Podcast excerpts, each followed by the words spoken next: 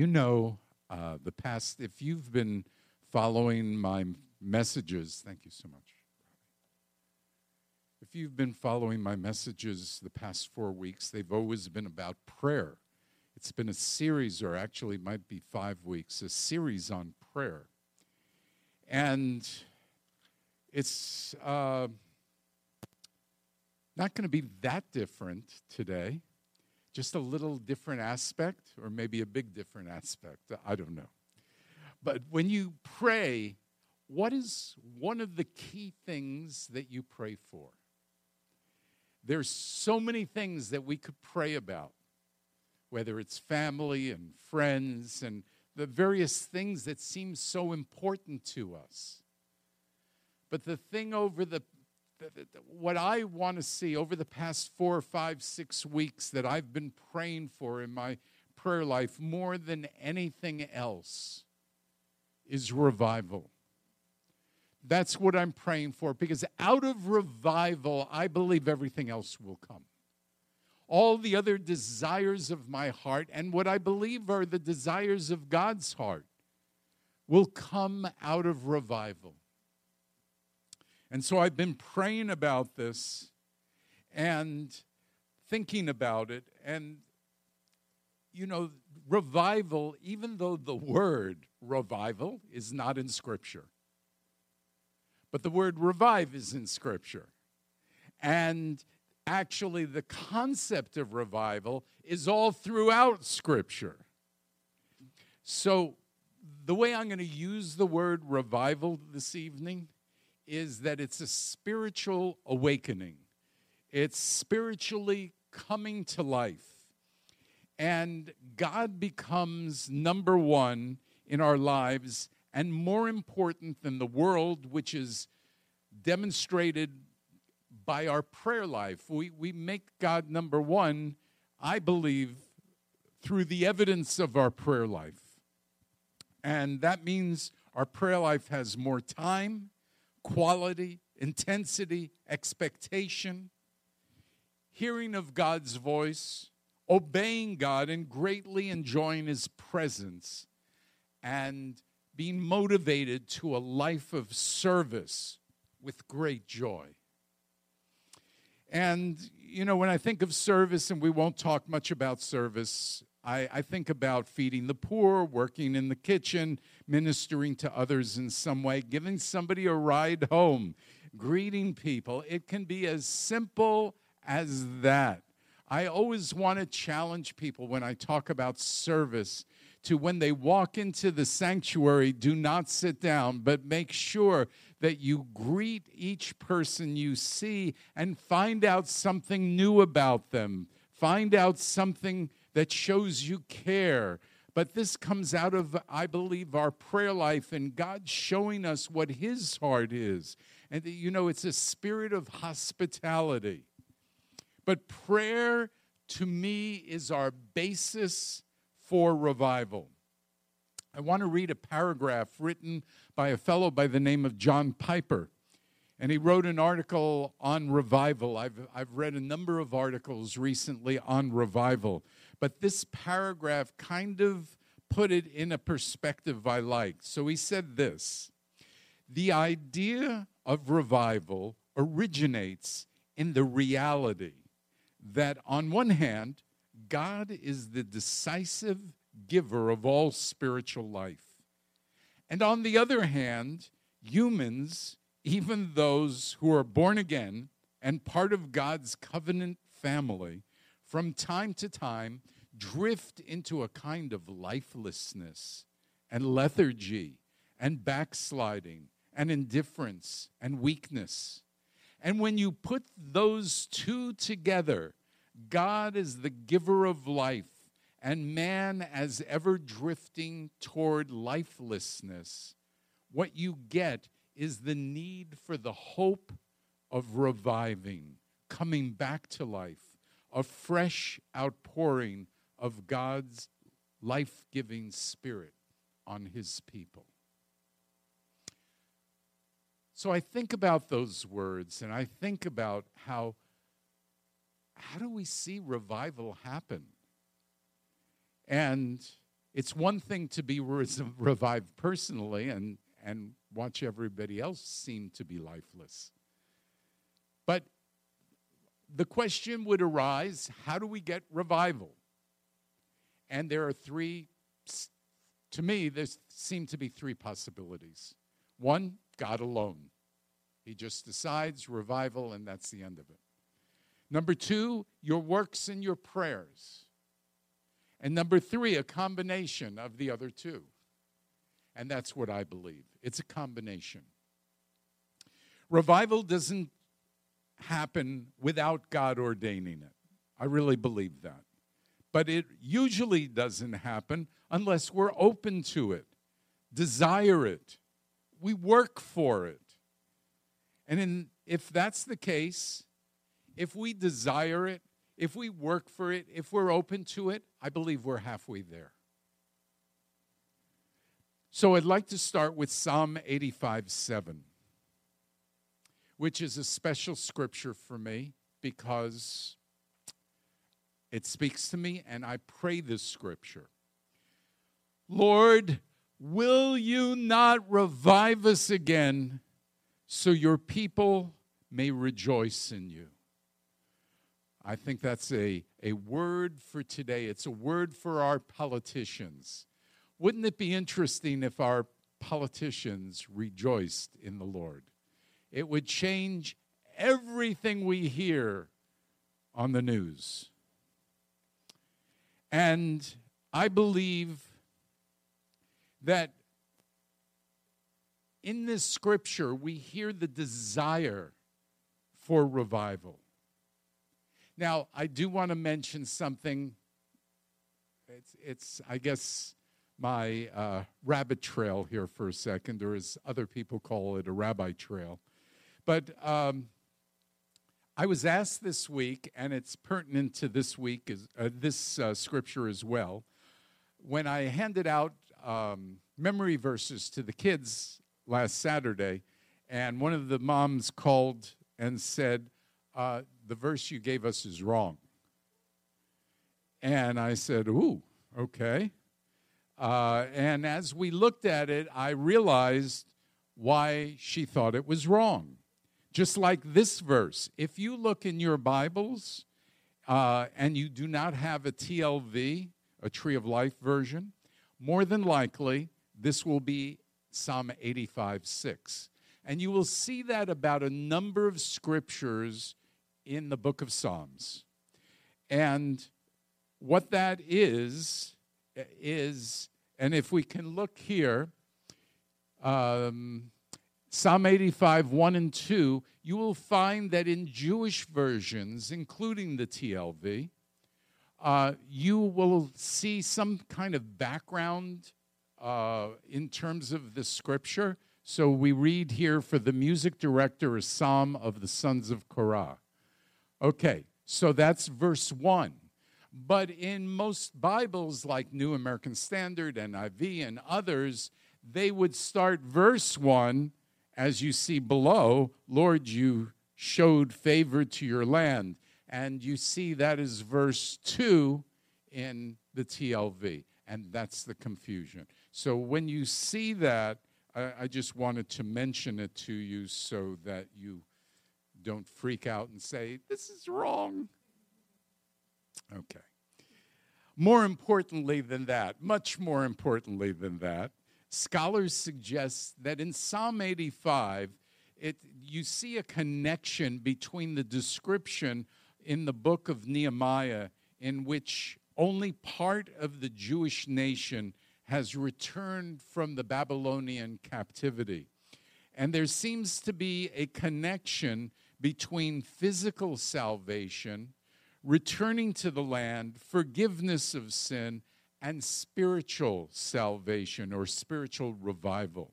So let's look at the remainder. Well, actually, let's look at uh, Psalm 85, 1 and 2. We'll start there, uh, or verse 2, which is Adonai, will you favor your land? Will you restore Jacob from captivity? Now we'll continue in these verses and we'll take a look at the idea of revival. Will you bear away your people's iniquity? Will you pardon all, all their sins? Almost every time you see the word revive somewhere, a couple verses beforehand, you will see repentance. Almost every time. Will you withdraw all your wrath? Will you turn from your burning anger? And the question isn't, are you just or unjust? Because the writer here knows that God is just. The problem is we deserve the wrath and the anger, and that's why we've repented of sin. And then it says, Restore us, O God of our salvation. And I always love to put Yeshua in there because that's the Hebrew uh, instead of the word salvation. Restore us, O God of our Yeshua, and renounce your indignation with us. Will you be angry with us forever? Will you prolong your anger from generation to generation? Will you not revive us again so your people may rejoice in you? There is that scripture about revival. Show us your mercy, Adonai, and grant us your Yeshua, your salvation. Which is an interesting thing to ponder as grant us your Yeshua. Uh, but the point here is that revival is connected to our, our, our life in terms of whether we are walking in sin or whether we are walking in righteousness. And God obviously is requiring righteousness, but also it shows us that one of the characteristics of revival is that we will rejoice in the Lord. Now we know from the new covenant, Philippians 4 4, that God is saying to us, Rejoice in the Lord. And again, I say rejoice. But it's in the Lord, and we're rejoicing in Him when we are revived. And very often, when we're not revived, we can't see to rejoice in Him. It just doesn't compute to us. Habakkuk 3 1 and 2. Now, funny enough about this scripture and I just had to write this in, that verse 1 is a prayer of Habakkuk, the prophet, as a passionate song, which is a description. It's not really the scripture, it's a description. Yet, even though that's similar to what we just read in Psalms, where it's a description and the Christian Bibles don't start with verse 1. In Habakkuk, they do. Okay, just thought I'd throw that out. It's one of those fun little things you get. Adonai, I have heard the report about you, and I have come to fear. Now, some people really get upset about the fact that they are supposed to fear God.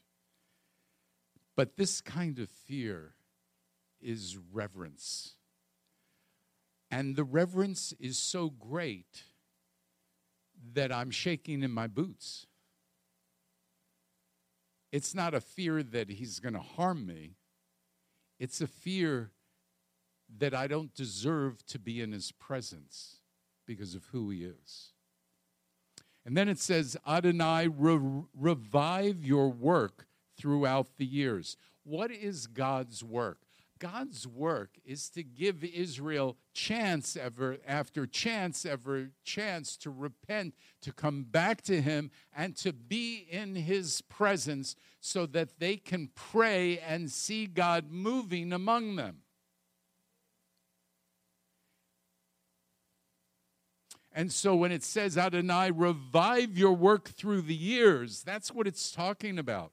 Throughout the years, make it known in wrath, remember compassion.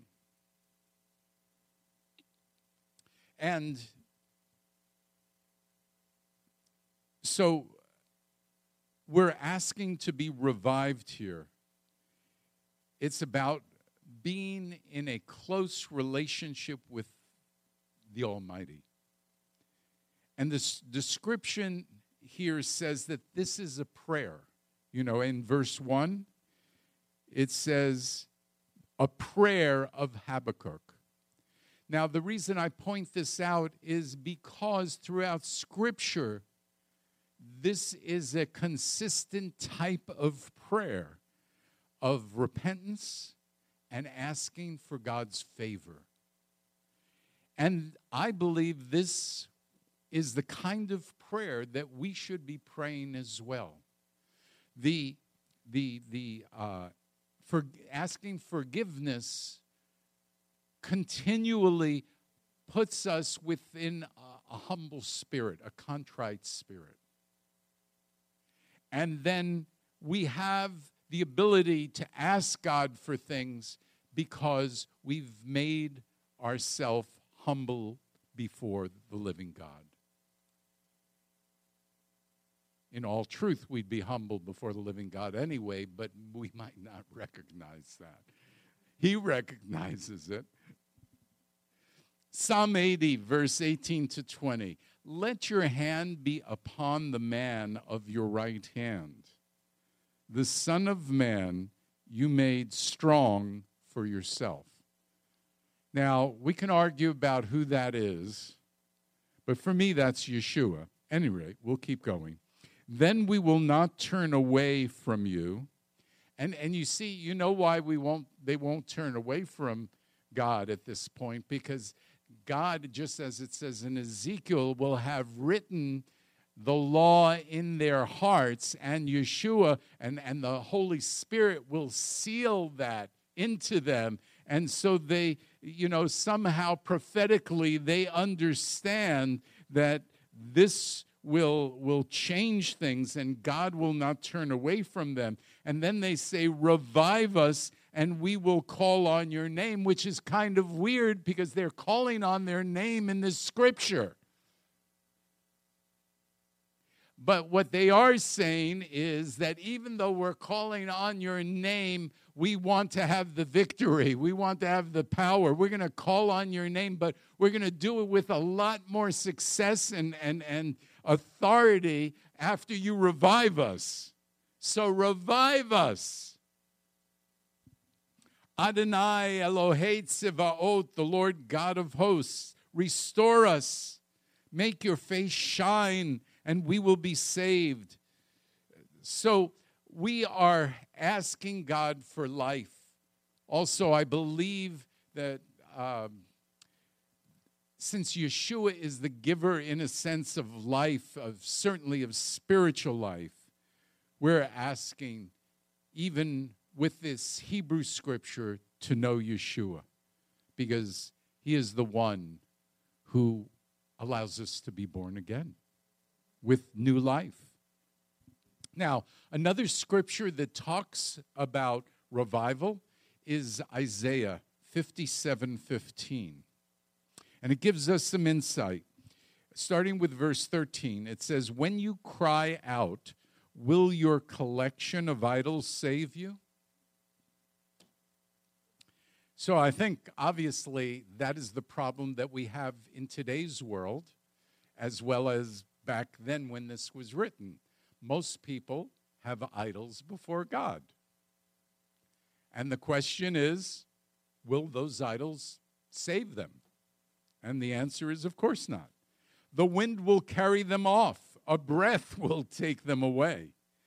But he who takes refuge in me. Now, the past couple weeks we were talking about being in God's presence and praying in God's presence. And so he who takes refuge in me, in the Lord, will possess the land, who will have victory and will inherit God's holy mountain. And then it will be said, Build up, build up, prepare the way, remove every stumbling block out of the way of my people. And when I think of this line of removing every stumbling block out of my way of my people, I think of Matthew 17 20, which we discussed last week, about the mustard seed of faith and, and moving a mountain. And when we move that mountain with the mustard seed of faith, nothing is impossible for us. And so revival is, is literally right around the corner as we move mountains and things that we would normally stumble on. God wants to make our path straight. Verse 15 For thus says the high and exalted one who inhabits eternity, whose name is holy. I dwell in a high and holy place, yet also with a contrite and humble spirit. Which is, I mean, our goal is not to be God, but our goal certainly would be to be high and and and lifted up. I mean, we want success, we want all that. But even though God is God of everything, he has a contrite and humble spirit. And he's here to revive the spirit of the humble and revive the heart of the contrite. So, one of the keys to revival is for our heart to be humble and contrite before the Lord. And we need to pray for ourselves to be humble and contrite because it does not usually come normally. So, a prayer that I believe, and you, most of you know, I love to pray scripture. So, here's the scripture that I would pray for revival and that I will be praying as I've as I've worked for this message and, and I said, oh my goodness, why haven't I been praying this scripture? Honestly, I haven't been.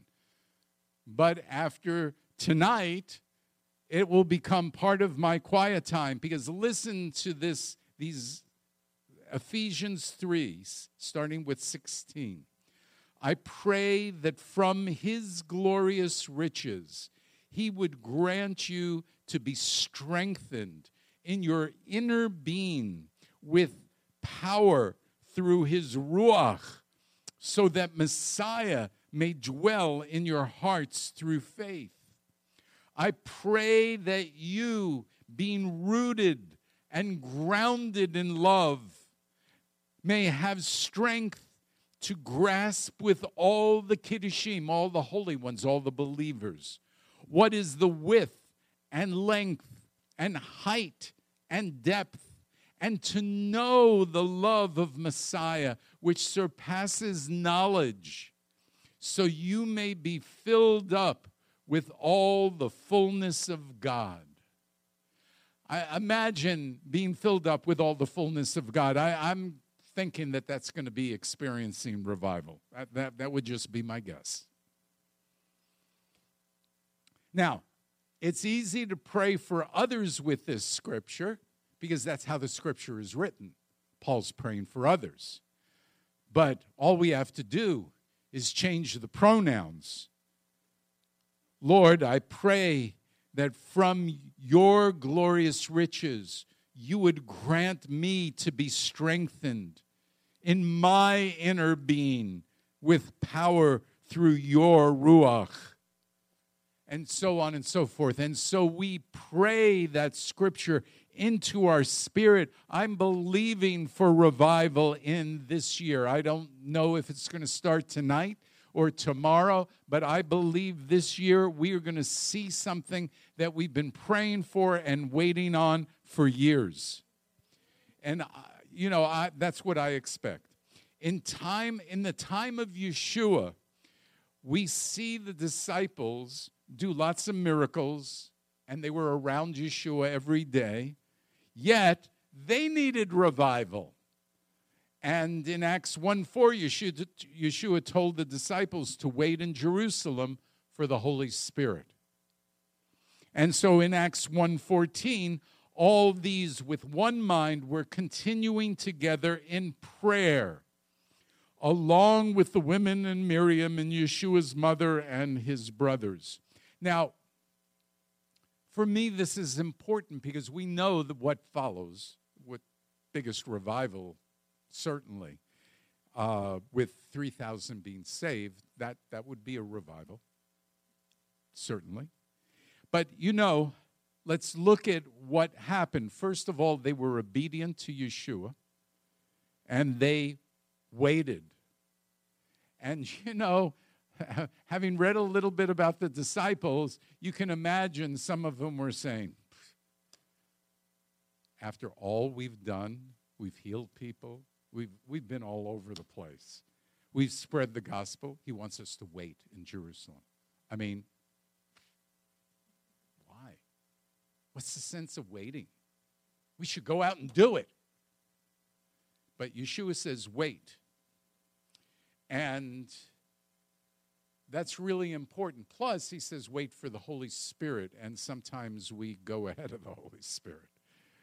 Uh, but then, somehow, these 120 of men and women who are in this prayer meeting are in one mind. I mean, that's got to be a miracle. 120 people of one mind. What were they praying about? I've got to believe they were praying about revival.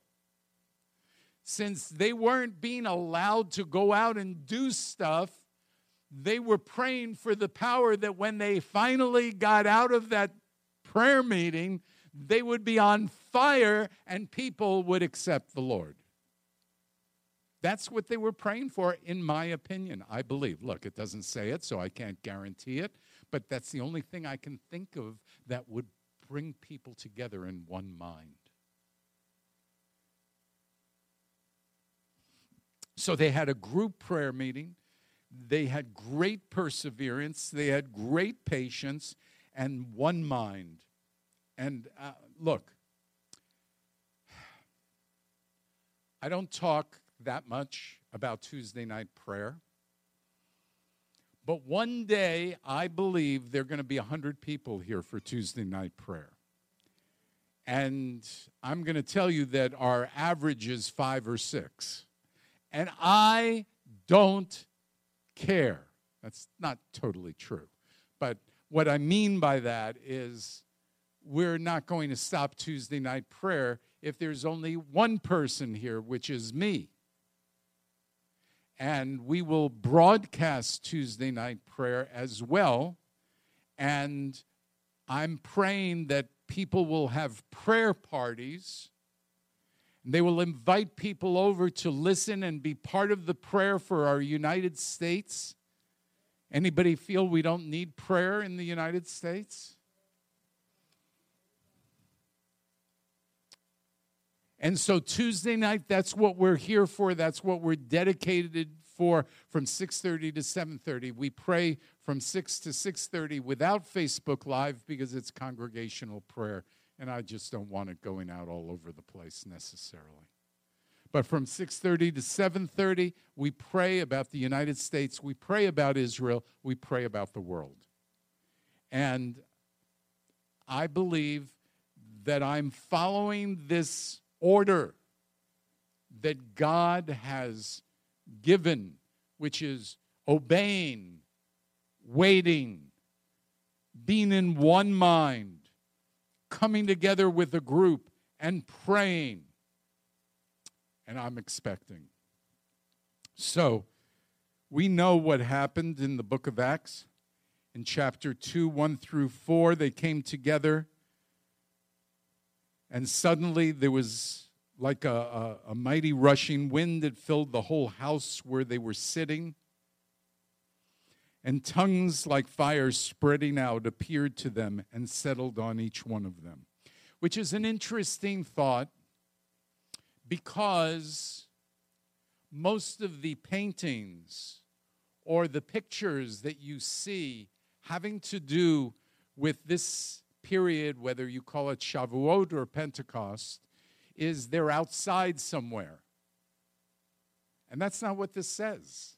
They're still in their prayer room.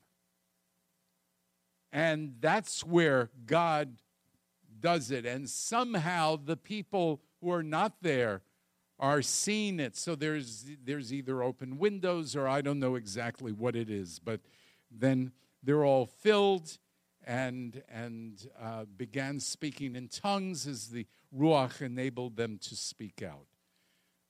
The thing that turns me on is 3,000 Jewish people later accepted the Lord. So something really was amazing. And I, I want to say about revival that the power of prayer, and I have a slide on this, is our faith put into action, agreeing with God's will to accomplish His purposes. And so I believe that's the prayer, the power of prayer for revival. I believe revival is the only thing that will save our country at this point.